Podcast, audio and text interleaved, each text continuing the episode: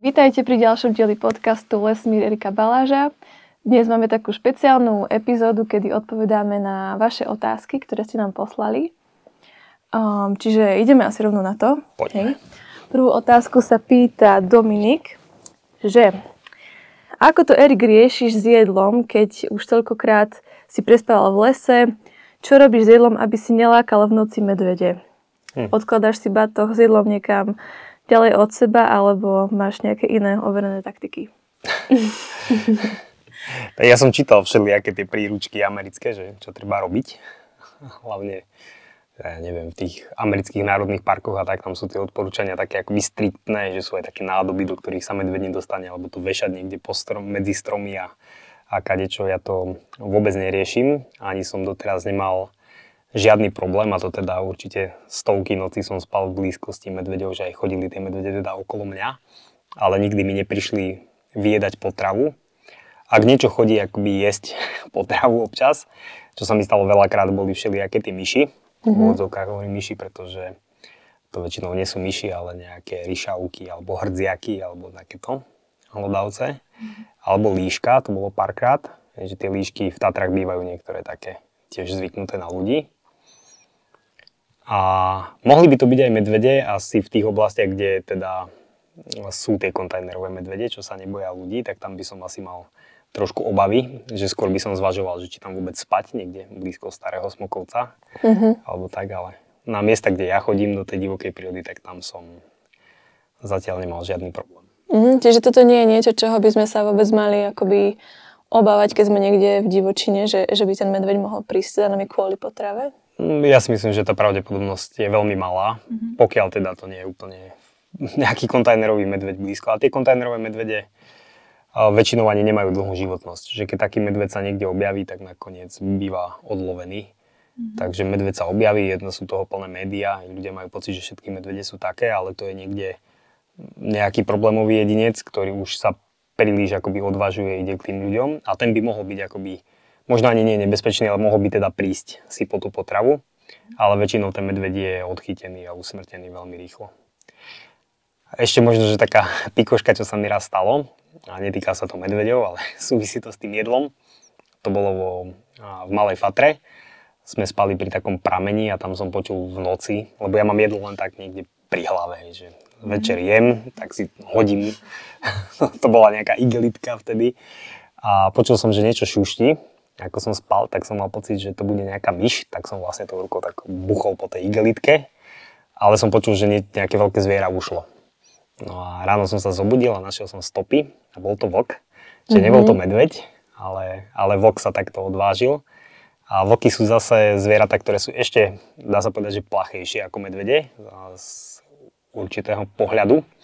A hlavne keď ten človek eh, nespí, tak ten vlk sa ťa, sa ťa bojí, hej. Ale keď spíš, tak on vie, že v noci, on normálne vníma, že ten človek spí, on môže prísť blízko, a ľudia spia treba v lese v nejakom spacáku a ten vlk si sadne 5-10 metrov od človeka a pozera sa, ako spíš. Vážne?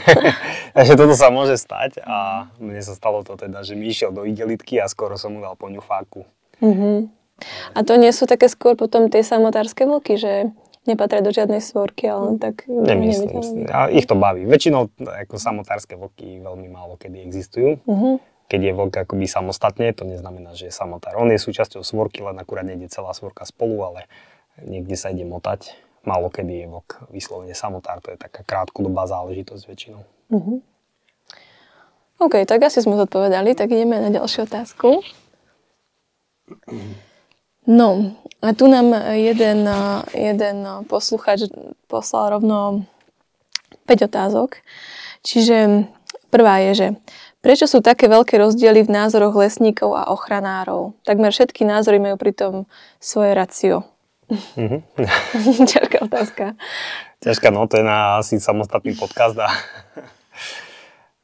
um, ťažko povedať, že ani ako začať, ale ja si myslím, že je to trošku ten taký, akoby jeden z hlavných dôvodov je, že naozaj ten pohľad na les je trochu odlišný, že keď sa snažím z toho lesa získať to drevo, lebo naozaj tá ekonomika celá toho lesného hospodárstva je o dreve. Tam sú veľmi malé príjmy z nejakých iných činností ako, ako z produkcie dreva. Čiže keď sa keď sa na ten les pozerám ako na drevo, tak napríklad mŕtve drevo je to ako, ako nechať mŕtve drevo ležať v lese pre lesníka. Môže byť z jeho pohľadu niečo, ako keby som rozhádzal po chodníku 100 eurové bankovky a nechal ich tak. Mm-hmm. Lebo ten mŕtvý strom, keď, keď ten strom zomrie a ja ho zoberiem, tak ho viem predať. A ten lesník z toho žije a žijú z toho tí robotníci, ktorí potom sadia stromy a všetko možné. Takže pre nich je to akoby z tohto pohľadu plýtvanie a napríklad ochrana prírody sa na to pozera tak, že mŕtve drevo je ten najdôležitejší biotop, lebo väčšina druhov, ktoré sú vzácne a chránené v lese, tak, tak jednoducho potrebujú mŕtve drevo. No a to, to nie je úplne zlúčiteľné. Hej? Jasne. Čiže vlastne to lesníctvo by potrebovalo na to, aby sa to zmenilo, by potrebovalo, aby tie iné funkcie lesa boli akoby nejako ohodnotené tou spoločnosťou, čo sa čiastočne deje, to je napríklad tá majetková újma, že keď teda sa neťaží, tak ten vlastník dostane od štátu nejakú kompenzáciu, ale v podstate nevytvára to tie pracovné miesta. Že vlastník dostane peniaze na účet, to môže v prípade urbariátu akurát rozdeliť podielnikom, ale ten lesník z toho aj tak nemá prácu. Je, že pre toho lesníka to stále nie je úplne to, čo, čo by on akoby potreboval. Takže toto je určite jeden z hlavných problémov. A potom je z môjho pohľadu aj taká tá zotrvačnosť až konzervativizmus lesníctva. Je to je veľmi silné ako tá, tá lesnícka škola a tiež je to pochopiteľné, že ono to má vlastne korene stovky rokov do minulosti, že v Nemecku už pred 400 rokmi to lesníctvo sa nejako formovalo, u nás teda viac ako 200 rokov existuje nejaké také plánované lesníctvo, ktoré má nejaké svoje pravidlá. A ja si myslím, že v tom čase ešte, ešte pred 50 rokmi alebo pred 100 rokmi to bolo tak, že vlastne ochrana prírody takmer neexistovala. Že ľudia nevnímali také problémy ako klimatická zmena alebo ochrana biodiverzity a, a ľudia boli oveľa chudobnejší ako sú dnes. Že napríklad po tej druhej svetovej vojne bol reálne ešte hlad. Mhm. A tí ľudia sa na to pozerali tak, že my potrebujeme tú pôdu využiť ekonomicky najlepšie, ako sa dá. Že keď je napríklad niekde starý les, aj s dutými stromami, ktoré majú zhnité drevo a tak, a tie duté stromy treba vyťažiť, a nasadiť tam treba tie smreky, ktoré budú rýchlo raz a o ďalšia generácia, naši deti alebo vnúci, budú mať vlastne drevo, ktoré môžu predať a oni boli hrdí na to, že zveladili majetok pre svojich potomkov. Je, že vlastne oni zanechali niečo, čo má nejakú hodnotu. A teraz medzi tým, ako plinie čas, tak sa menia očakávania spoločnosti. A spoločnosť, štát vyhlási národný park sú tam tie smreky, ktoré tam tí, le, tí predkovia tých lesníkov posadili. Teraz má prísť to ovocie, na ktoré oni sú vlastne celý čas akoby hrdí, že to majú zobrať. A nejakí ochranári im to povedia, že nie, nie, nie. Mm. To zožeral, zostane to tak. Možno by som zase povedal tak, uh, z pohľadu ochrany prírody opäť. Smrkové monokultúry sú obrovský problém. Aj vlastne oni to mysleli dobre, mm-hmm. že bude drevo, ľudia budú mať z čoho žiť, aj budú mať lepší život. Ale smreková monokultúra je koniec biologickej rozmanitosti. To je najväčší problém pre národný park. Obrovské kalamity v čase klimatickej zmeny, sfúkne to vietor, zožele to likožrút. Jednoducho najlepšie je, bohužiaľ, o tom sme robili už nejaký podcast, nechať to tak, a vlastne potom tam vyrastú tie jarabiny, je tam mŕtve drevo, regeneruje pôda, vracia sa biodiverzita. Čiže tie uh, pohľady na les naozaj nie sú akoby rovnaké. A trošku to, z môjho pohľadu, to riešenie je také, že treba to nejako zreflektovať. Tá spoločenská objednávka jednoducho je teraz iná. A, a musíme nájsť riešenia také, aby tí lesníci boli súčasťou toho. Že oni by mali pochopiť, že tiež že to nie je len čierne a biele, že to nie je len bez zásah všade na 100%. To vôbec tak nie je. Že vlastne ten bez zásah je na veľmi malých častiach stále, akoby tých lesov na Slovensku, aj keby to bolo 10% alebo 20% v budúcnosti, tak stále 80 až 90% budú lesy, kde sa bude normálne hospodáriť. A toto vlastne by každý mal pochopiť, že to nie je buď alebo, ale že vlastne tie lesy sa rozdelia podľa toho, čo je ich prioritná funkcia. Niektoré budú slúžiť na produkciu dreva, ale niektoré na ochranu prírody alebo klímy a tak ďalej. A potom vlastne tí lesníci musia byť súčasťou toho, musia sa tiež nejakým spôsobom transformovať lebo tie očakávania spoločnosti sa transformovali a bez mhm. toho to nejde. Mm-hmm. Mne príde zvláštne, že vlastne to nie je súčasťou už toho vzdelania, toho lesníctva, že že sa vlastne vôbec, alebo neviem teda, ako to je, hej, ale asi zrejme sa nedáva veľmi dôraz na to, že uh, na ten pohľad ochrany prírody v tom lesníctve ako keby... Ja som teda chodil na lesnickú školu, odtedy sa možno trošku veci zmenili, ale mm, za mojich čas napríklad sme sa neučili vôbec nič o úlohe mŕtvého dreva v lese. Vôbec nič. Hej. Čiže naozaj to treba vnímať tak, že to lesníctvo to nie je akoby o, o lese, ale o lesníctve. Že mhm. les ako ekosystém, pre neho napríklad mŕtve drevo je veľmi dôležité. Alebo sú veľmi dôležité veci, ktoré sa odohrávajú v pôde, tie mykorízne huby, ako stromy komunikujú medzi sebou. To, ako ten les napríklad viaže uhlík, ako zadržiava vodu. Ako niektoré z tých vecí sme sa aj trošku učili, ale je jasné, že vlastne tá priorita je stále na tú ekonomiku, na tú produkciu, na, na produkciu dreva. Lenže tam je potom ešte ďalší problém, že vlastne keď tí lesníci skončia školu a len malá časť z nich sa dostane do praxe ako lesníci, väčšinou tí ľudia robia aj tak niečo iné, bohužiaľ, a, tak vlastne tá prax bola celá o tom dreve. Lebo to bola ekonomika, to bola proste realita. Koľko sa vyťažilo, toľko bolo peňazí. Častokrát aj tí politici alebo to vedenie tých ja neviem, štátnych lesov alebo tak tlačili na to, aby a, teda sa ťažilo, tak, tak vlastne ťažili. A tá prax bola taká ako bola. Sme to videli v posledných 15-20 rokoch. Mm-hmm. Jasné. Dobre, ďalšia otázka je, že prečo sa neuchytila prírode blízka ťažba? Stále je v lesoch vidieť množstvo holorubov. Hm.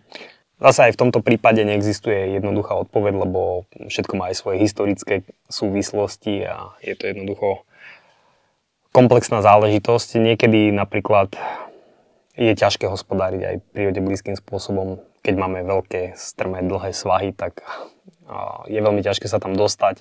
Najjednoduchšie je postaviť nejakú lanovku, ktorá kilometr dlhý svah sa natiahne lano, vyrúbe sa pás široký treba 60 metrov a je to vyrúbané. Je to veľmi jednoduché, oveľa zložitejšie by bolo vyťahovať jednotlivé stromy z toho lesa. Alebo taký ďalší dôvod je, že keď je ten les už rovnoveký, že máme napríklad vysadenú smrečinu, ktorá má 80 rokov, tak je veľmi ťažké hospodáriť výberkovo, pretože keď aj ten lesník by vybral stade nejakú časť stromov, aby to presvetil, aby tam vzniklo nejaké prírodzené zmladenie a podobne, no tak potom už je to príliš krehké, príde, fúkne vietor a všetky stromy vyvráti. Čiže nie vždy je to úplne také jednoduché. No a plus tu máme tú históriu vlastne, že počas komunizmu sa nastavil ten systém, že sa robilo holorubné hospodárenie prakticky všade. To bolo nejak od 70. rokov 20. storočia. A jednoducho si tí ľudia na to zvykli, tie lesy sa stali z veľkej časti jednovekými, že to výberkové hospodárenie napríklad potrebuje čo najrôznovekejší les a veľa druhov stromov a, a rôzneho veku a vtedy vlastne sa vyberajú tie stromy, ktoré sú vhodné na ťažbu, ale tie, ktoré sú tenké alebo nejak z iných dôvodov nie sú vhodné, tak sa tam zostávajú stále. Hej. Čiže sa vyberajú iba jednotlivé stromy.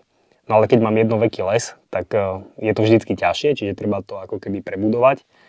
No ale to sú zvýšené náklady a keď sú tí lesníci treba tlačení do tých ekonomických výsledkov, tak uh, tie náklady vždycky sú vlastne mínusové, takže tých dôvodov je viacej od, od tej histórie, legislatívy až po, tej, po tú prax, ale ne, určite to nie je tak, že by sa to nedalo.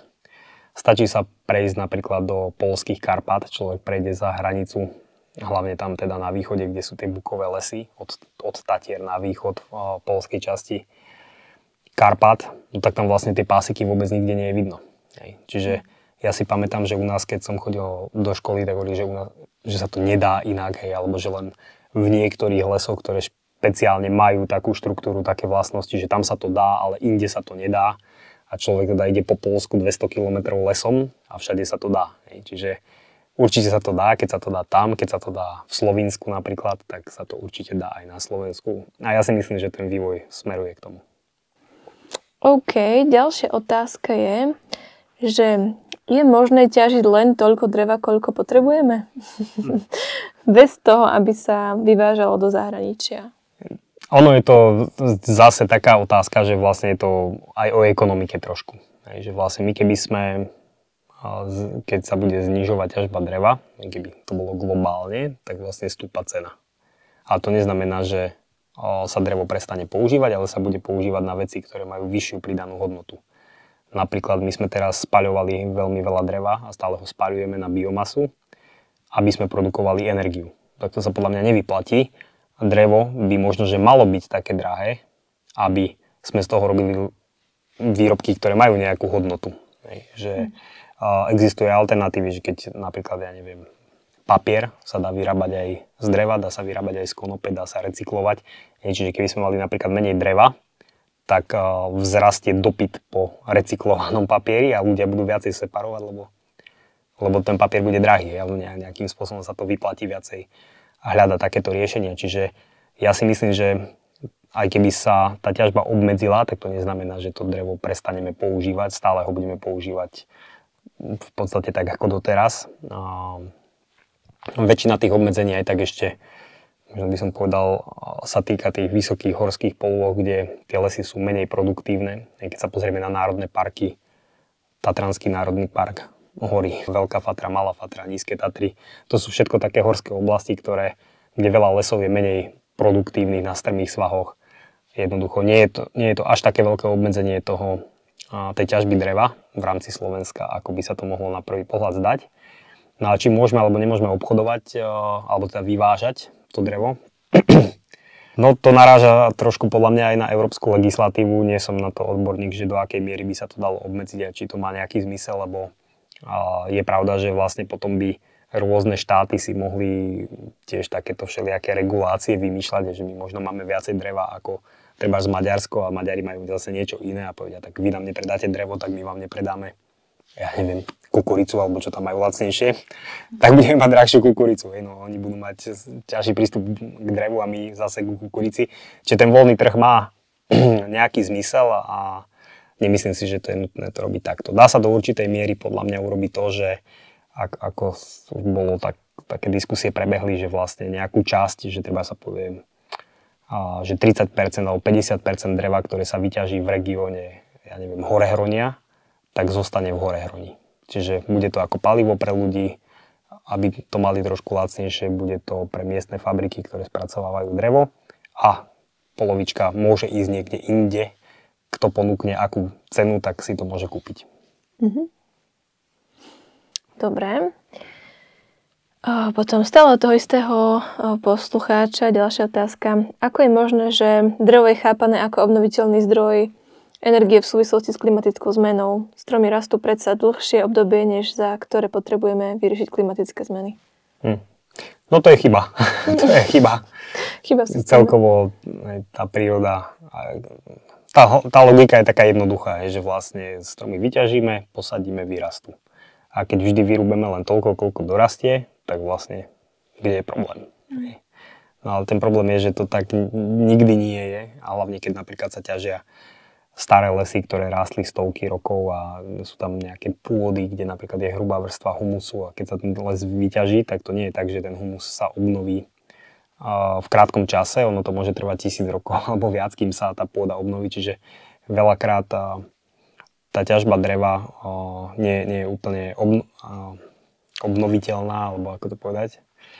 A ešte, ešte tam dochádza k tomu, že vlastne to stále treba vnímať ako keby v nejakom širšom kontexte a na väčších plochách a to, čo sa reálne deje v lesoch v celej Európe je, že vlastne tie lesy sú ako keby menej prirodzené, ako boli v minulosti. Že vlastne v minulosti tu možno aj bolo menej lesov, napríklad na Slovensku bola menšia výmera lesov, ale tie lesy, ktoré boli, boli pomerne prirodzené, veľa z nich. Že aj keď to boli lesy, kde treba sa pásol dobytok, tak to bolo riedky les, veľké stromy, malé stromy, rôznoveký, proste rozmanitý les. A potom sme prišli, že teda nebude tam pasienkový les, ale ideme tam robiť poriadny les. Tak sa vysadili smreky a vznikla smrečina. Čiže stále v tej štatistike je to les, ale e, tá kvalita je horšia. Čiže tým, že to lesníctvo je viacej akoby priemyselné, ako bolo v minulosti, tak tá kvalita lesov sa zhoršuje. Um, je na Slovensku reálna transformácia lesných pracovníkov na pracovníkov v cestovnom ruchu? Existuje na Slovensku príklad s podobnou úspešnou či neúspešnou realizáciou? No, teraz to všetko len sa začína diať vlastne v rámci reformy národných parkov. Keď by sme sa inšpirovali vlastne napríklad v Nemecku, v tom bavorskom lese, tak tam kopa ľudí, ktorí pracujú dnes v Národnom parku, tak predtým boli lesníci a vedia sa transformovať. A to nemusí byť nutne na pozíciu akoby v prírodnom turizme, ale aj na nejaké iné pozície, že treba strážca, alebo má nejakú výskumnú úlohu, alebo nejaký monitoring robia a podobne v rámci toho národného parku, čiže tých možností je viacej, ale ja si viem predstaviť aj časť lesníkov, ktorí majú treba vzťah k tej prírode a k komunikácii, tak môžu robiť napríklad s prievodcov. Už sme sa o tom bavili v, Tatra, v rámci Tatranského národného parku, tak je tam niekoľko ľudí zo štátnych lesov Tanapu bývalých, ktorí si vedia predstaviť aj takúto prácu, čiže chce to trošku akoby zaškoliť, nastaviť ten systém a môžu to robiť, ale sú aj lesníci, ktorí už teraz súkromne prevádzkujú, treba nejaké penzióny alebo takéto veci, tak kľudne to môže robiť pre Národný park. Však Národný park má nejaké nehnuteľnosti, kde možno v budúcnosti budú ubytovávať, alebo aj teraz už ubytovávajú ľudí, môže pre nich robiť nejaký program a to všetko, nie je to, nie je to lesníctvo, ale je to nejaká činnosť, ktorá si vyžaduje určitú kvalifikáciu a nejaké zručnosti a má zmysel ju robiť, takže tí lesníci určite sa do toho môžu zapojiť. Uh-huh. Dobre. Takže, ďalšia otázka od poslucháča asi z Čech. Jak hospodažiť v lesích, abychom zlepšili vodný režim, biodiverzitu, odolnosť a udržali ekonomiku? No, všetko. je tých vecí opäť veľa, že čo sa dá povedať, ale trošku sme už začali, že to prírode blízke hospodárenie je asi cesta, čiže a hlavne teraz, keď tie podmienky sa rýchlejšie menia a potrebujeme stabilné lesy, potrebujeme, aby boli rozmanité. To znamená čo najviac vyberať jednotlivé stromy, hej, namiesto nejakých veľkých ploch lesa. Tam, kde chýbajú niektoré druhy, tak robiť podsadby. To znamená, že napríklad preriedime les, trošku máme čistú bučinu, napríklad tak sa vyberie pár stromov, aby tam trošku bolo svetlo a keď už tam je svetlo v tom podraste, tak sa tam môže podsadiť napríklad jedličky, alebo javory, alebo bresty, alebo jasene, aby ten les mal čo najväčšiu rozmanitosť. Čiže to je cesta, ale dôležité je aj No, čo sa týka vody, tak si dávať pozor na to, v akom stave je pôda, lebo no, veľakrát tým, že v tom lese sa ťaží alebo z iných dôvodov sa tam pohybujú ťažké mechanizmy, traktory, kamiony, ale hlavne teda tie traktory, alebo aj niekedy to nemusí byť ani traktor, ale že sa ťahá napríklad kmeň stromu len lanom po pôde, tak vlastne tá pôda sa veľmi stlačí, lebo tie, aj tie kmene sú ťažké, aj tie traktory sú ťažké a tam, kde tá pôda je stlačená, tak vlastne tam veľmi ťažko vsakuje voda, čiže ona zvykne odtekať po, po povrchu a to je vlastne veľký problém. Čiže aj do tohto by sa mali akoby investovať nejaké peniaze alebo ne, venovať nejaká pozornosť, že vlastne treba revitalizovať tie plochy, ktoré sú zhutnené po ťažbe dreva. Toto sa veľmi nerobí, ale myslím si, že teraz je to stále dôležitejšie. Mali sme posledný rok extrémne sucho, tak my si nemôžeme dovoliť to, že sa topí sneh alebo trošku intenzívnejšie zaprší, tá voda odtečie a potom za 2-3 týždne je sucho. Tá voda by mala zostať tam, kde spadne, keď tak nech vsiakne do podložia, do horniny, nech vyjde prameňom do rieky, a, ale nie, aby odtekala po povrchu, čiže a, to je taká vec. Ale tá otázka bola ešte, ešte širšia, čo tam ešte je, že, aby sme vlastne, ako hospodári sme zlepšili jednak vodný režim, ale aj biodiverzitu, odolnosť um, hmm. asi toho no, ekosystému no. a udržali mhm. ekonomiku. Hmm. No a ešte teda, ak by sme ak by sme do toho chceli započítať aj tú biodiverzitu a, a tie ďalšie funkcie, tak um, jednoducho musíme mať územia, kde sa neťaží. Mm. Vlastne sú niektoré druhy, ktoré potrebujú napríklad to odumreté drevo, čo som spomínal, ale nestačí, že jeden strom na hektár a potom niekde bude ďalší strom, ale že tie druhy potrebujú akoby veľkú koncentráciu aj od umretých stromov, ale, ale všeobecne toho prirodzeného lesa. Čiže asi aj v tých hospodárskych lesoch by mali byť nejaké menšie plôžky, ktoré sa nechajú tak, alebo aspoň tie jednotlivé stromy sem tam niekde, alebo duté stromy a tak ďalej. Čiže to všetko by malo akoby lesníctvo zohľadniť. Mm-hmm. No a ja si myslím, že zase spoločnosť by mala za tieto špeciálne prístupy aj trošku platiť, aj za tie ekologické funkcie, pretože sú to nejaké buď zvýšené náklady, že treba zrevitalizujem cestu, ktorú pred 100 rokmi tam niekto zhutnil pôdu, tak je to nejaký náklad, príde tam stroj, tak možno, že by sa to malo z nejakých fondov hradiť, buď teda z tých európskych envirofondov, alebo tak, to už je vlastne technická záležitosť, že, že ako to urobiť, ale aj,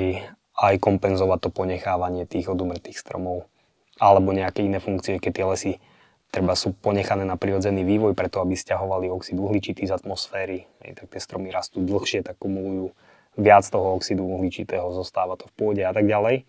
Tak je to nejaká služba, chceme teraz znížiť emisie oxidu uhličitého. Ten les, keď sa k nemu budeme dobre starať, tak vlastne vie uh, veľa toho oxidu uhličitého stiahnuť tak uh, môže sa to platiť, lebo ten priemysel platí, keď produkuje emisie oxidu uhličitého, tak keď tie peniaze idú napríklad do environmentálneho fondu, tak kľudne môžu ísť aj na ochranu toho lesa, lebo presne to, ten účel sa splní, že vlastne ten les stiahne ten oxid uhličitý, ktorý ten priemysel vypúšťa. Čiže tieto mechanizmy podľa mňa treba hľadať, aby jednoducho bolo zaplatené za tie služby, ktoré les robí. Dobre, teraz trošku zase zmeníme tému, odbočíme od toho lesného hospodárenia a ideme ideme na zimnú uzáveru. Čo si myslíš o sezónnej uzávere v Tatranskom národnom parku a celkovo o pohybe turistov v zimnom prostredí nad pásmom lesa?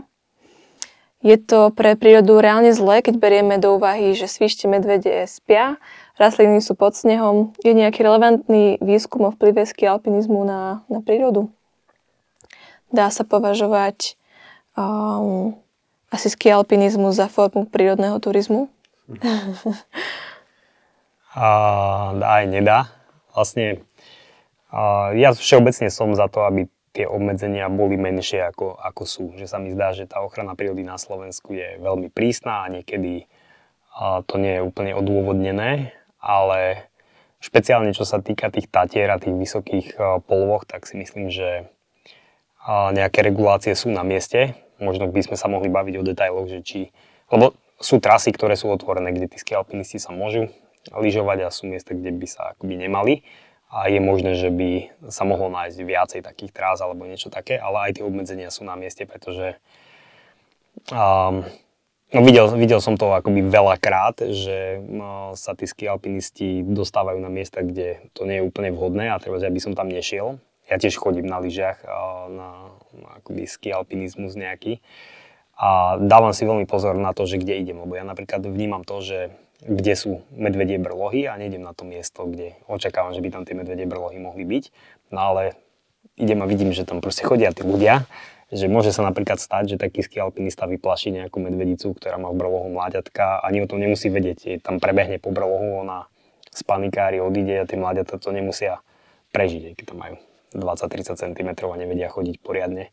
Mm-hmm. A, ďalší dôvod sú asi aj kamziky, hlucháne, že sú Kamziky, toto, toto som videl viac, to len také náhodné veci, keď človek dá ski alpinista na Facebook, že kde, kde lyžoval a dá si tú kameru na prílbu a človek vidí, ako tie kamziky tam skáču po tých skalách. Ako to, to sa jednoducho deje.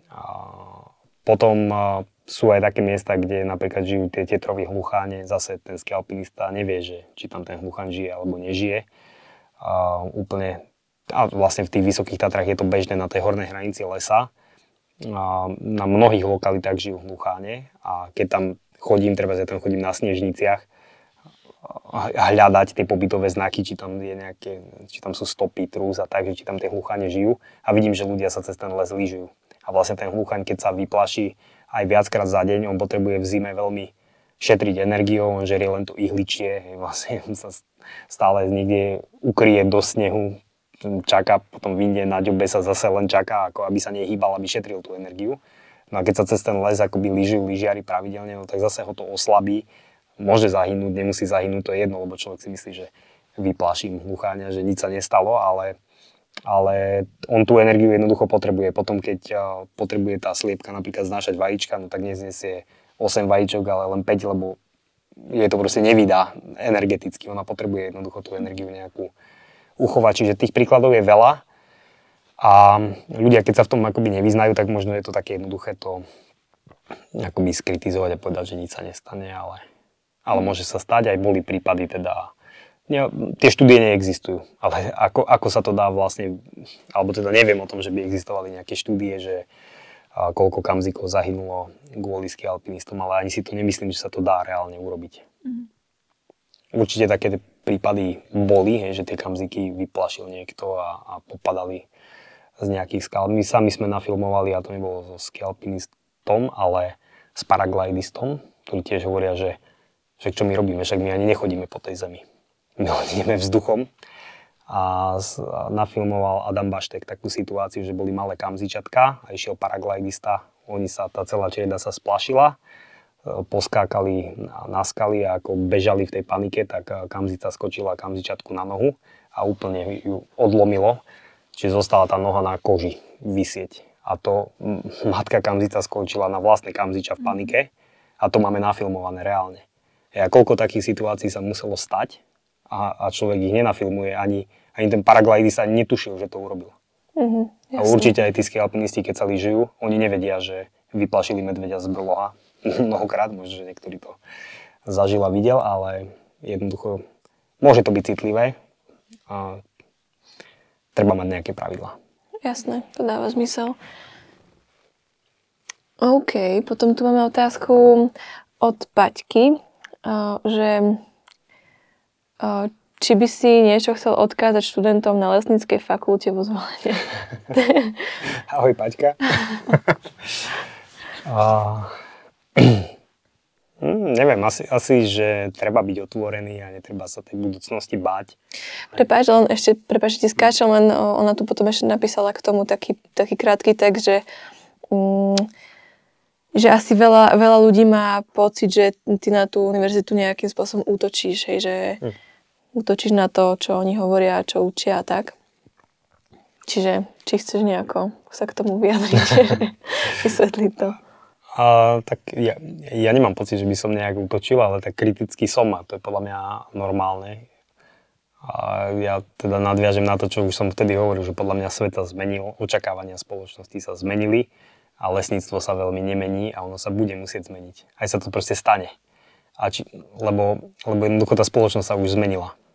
A to, čo som hovoril, máme tu klimatickú zmenu, chceme chrániť biodiverzitu. Pred 100 rokmi to nebolo, keď všetky tie pravidlá vznikali tie pravidlá sa budú musieť zmeniť a podľa mňa čím viacej sa tomu lesníctvo bráni, tým to bude ťažšie, lebo tým väčší je ten rozpor medzi spoločnosťou a, a tým, čo sa deje v tom lese. Čiže keď sa to lesníctvo začne približovať k tej spoločnosti, tak zase a, dosiahne ten rešpekt, ktorý kedysi malo a to uznanie. A to sa jednoducho musí stať a keď sa tomu sú lesníci, ktorí, ja neviem, profesor Pichler, ktorý je viacej otvorený tým zmenám a rozumie tomu celému. A podľa mňa to sa postupne bude musieť preniesť aj do toho lesníctva. Čiže to, čo by som chcel odkázať, je to, čo som povedal na začiatku, že sa toho vôbec netreba báť. Mm-hmm. Že to je vlastne pozitívna vec, že to nie je niečo, čo je proti ním. Že proste svet sa mení, tak ako teraz používame internet a sme ho nepoužívali pred 30 rokmi, no tak jednoducho aj v tom lesníctve sa musia zmeniť veci. A je lepšie, keď sa to robí v spolupráci s tými lesníkmi, lebo vtedy uh, si dokážu obhájiť tú, tú svoju pozíciu nejakým spôsobom, lebo keď oni povedia, že nie, my s tým nič nechceme mať, tak vlastne aj tak sa tá zmena udeje, ale sa môže stať, že sa udeje ako keby bez nich na nejakých lokalitách, aj treba tie národné parky, nejaká reforma, no tak keď tí lesníci budú spolupracovať, tak budú súčasťou tých národných parkov, ale keď budú stále hovoriť, že nie, nie, nie, nie, nič, žiadny kompromis, no tak jednoducho aj tak sa to stane, akurát sa to stane bez nich. A podľa mňa je oveľa lepšie, keď ľudia komunikujú, keď to nie je také rozdelené a keď vlastne sa hľadajú riešenia aj kompromisné. A podľa mňa tá budúcnosť tu je stále, že aj tí lesníci sú súčasťou budúcnosti. OK, no a posledná otázka je od Ľudsky, ktorá sa pýta, Rada by som sa opýtala Erika, či na plochách, kde lesníci vysádzajú malé smriečky, či tam tiež rastú aj jarabiny a prečo ich nevidíme. Erik vravel, že semienka jarabín sú všade, že majú dlhú klíčivosť, takže či tam rastú, alebo teda ako to je. tak asi záleží na lokalite, že úplne, úplne všade asi nie, ale v Tatrách je to tak, že naozaj ani neviem si teraz spomenúť na nejaké miesto, kde by som nevidel mladé jarabiny. Uh, dosť často je to ale tak, a stále je taký zvyk, ešte dokonca teraz som to našiel, keď som išiel do Tichej doliny naposledy, že pred Tichou dolinou boli vyrezané jarabiny, že už máme vlastne transformáciu toho národného parku a vlastne tie jarabiny tam rastú 15 rokov a keď tam robili nejakí robotníci prerezávku, tak povyrezávali jarabiny a smriečky nechali. Čiže niekedy je to aj tak, že vlastne tie jarabiny sa vysekávajú úplne umyselne a to nemusí byť ani že v tom vyššom veku, že už vidíme jarabiny ako stromy, ale aj keď sú malé, tak napríklad, a sú tam posadené tie smriečky, alebo borovice, alebo smrekovce, alebo niečo, tak vlastne v tom mladom veku, keď tie stromčeky sú malé, tak sa robí tzv. vyžíňanie, že sa vlastne tá tráva kosí okolo toho. A to môže byť aj s krovinorezom alebo tak, že sa vlastne aj tie jarabiny, to vlastne človek ani nerozozná, keď to má 20-30 cm a rastie to niekde v tej tráve, no tak sa to pokosí aj s tou trávou a nakoniec tam zostanú tie smriečky. Čiže možno, si to treba viacej všímať a tie jarabiny sú naozaj skoro všade, aspoň teda v Tatrách. A tam, kde nie sú jarabiny, tak pravdepodobne je tam niečo iné, treba z brezy, alebo, alebo vrby, alebo osiky, alebo niečo. A skoro vždy na tom rúbanisku niečo začne rásť samo od seba. Mm-hmm. Dobre, tak to je na dnešný diel všetko. Ak máte ešte nejaké ďalšie otázky, tak nám, tak nám kľudne môžete posielať na mail alebo cez naše sociálne siete a my to môžeme tak priebežne nejak odpovedávať pri ďalších dieloch. A ja ďakujem za tieto otázky, lebo boli naozaj veľmi dobré. Mm-hmm. Ja sa teším, že bola podľa mňa celkom dobré témy boli na to. Áno, hej, hej. Takže kľudne píšte a budeme zodpovedávať teda priebežne. Na budúce máme pripravenú takú špeciálnu exotickú tému. Afrika. Afrika, safari, takže máte sa na čo tešiť. Takže čaute, ďakujeme, že ste nás dnes počúvali. Ahojte.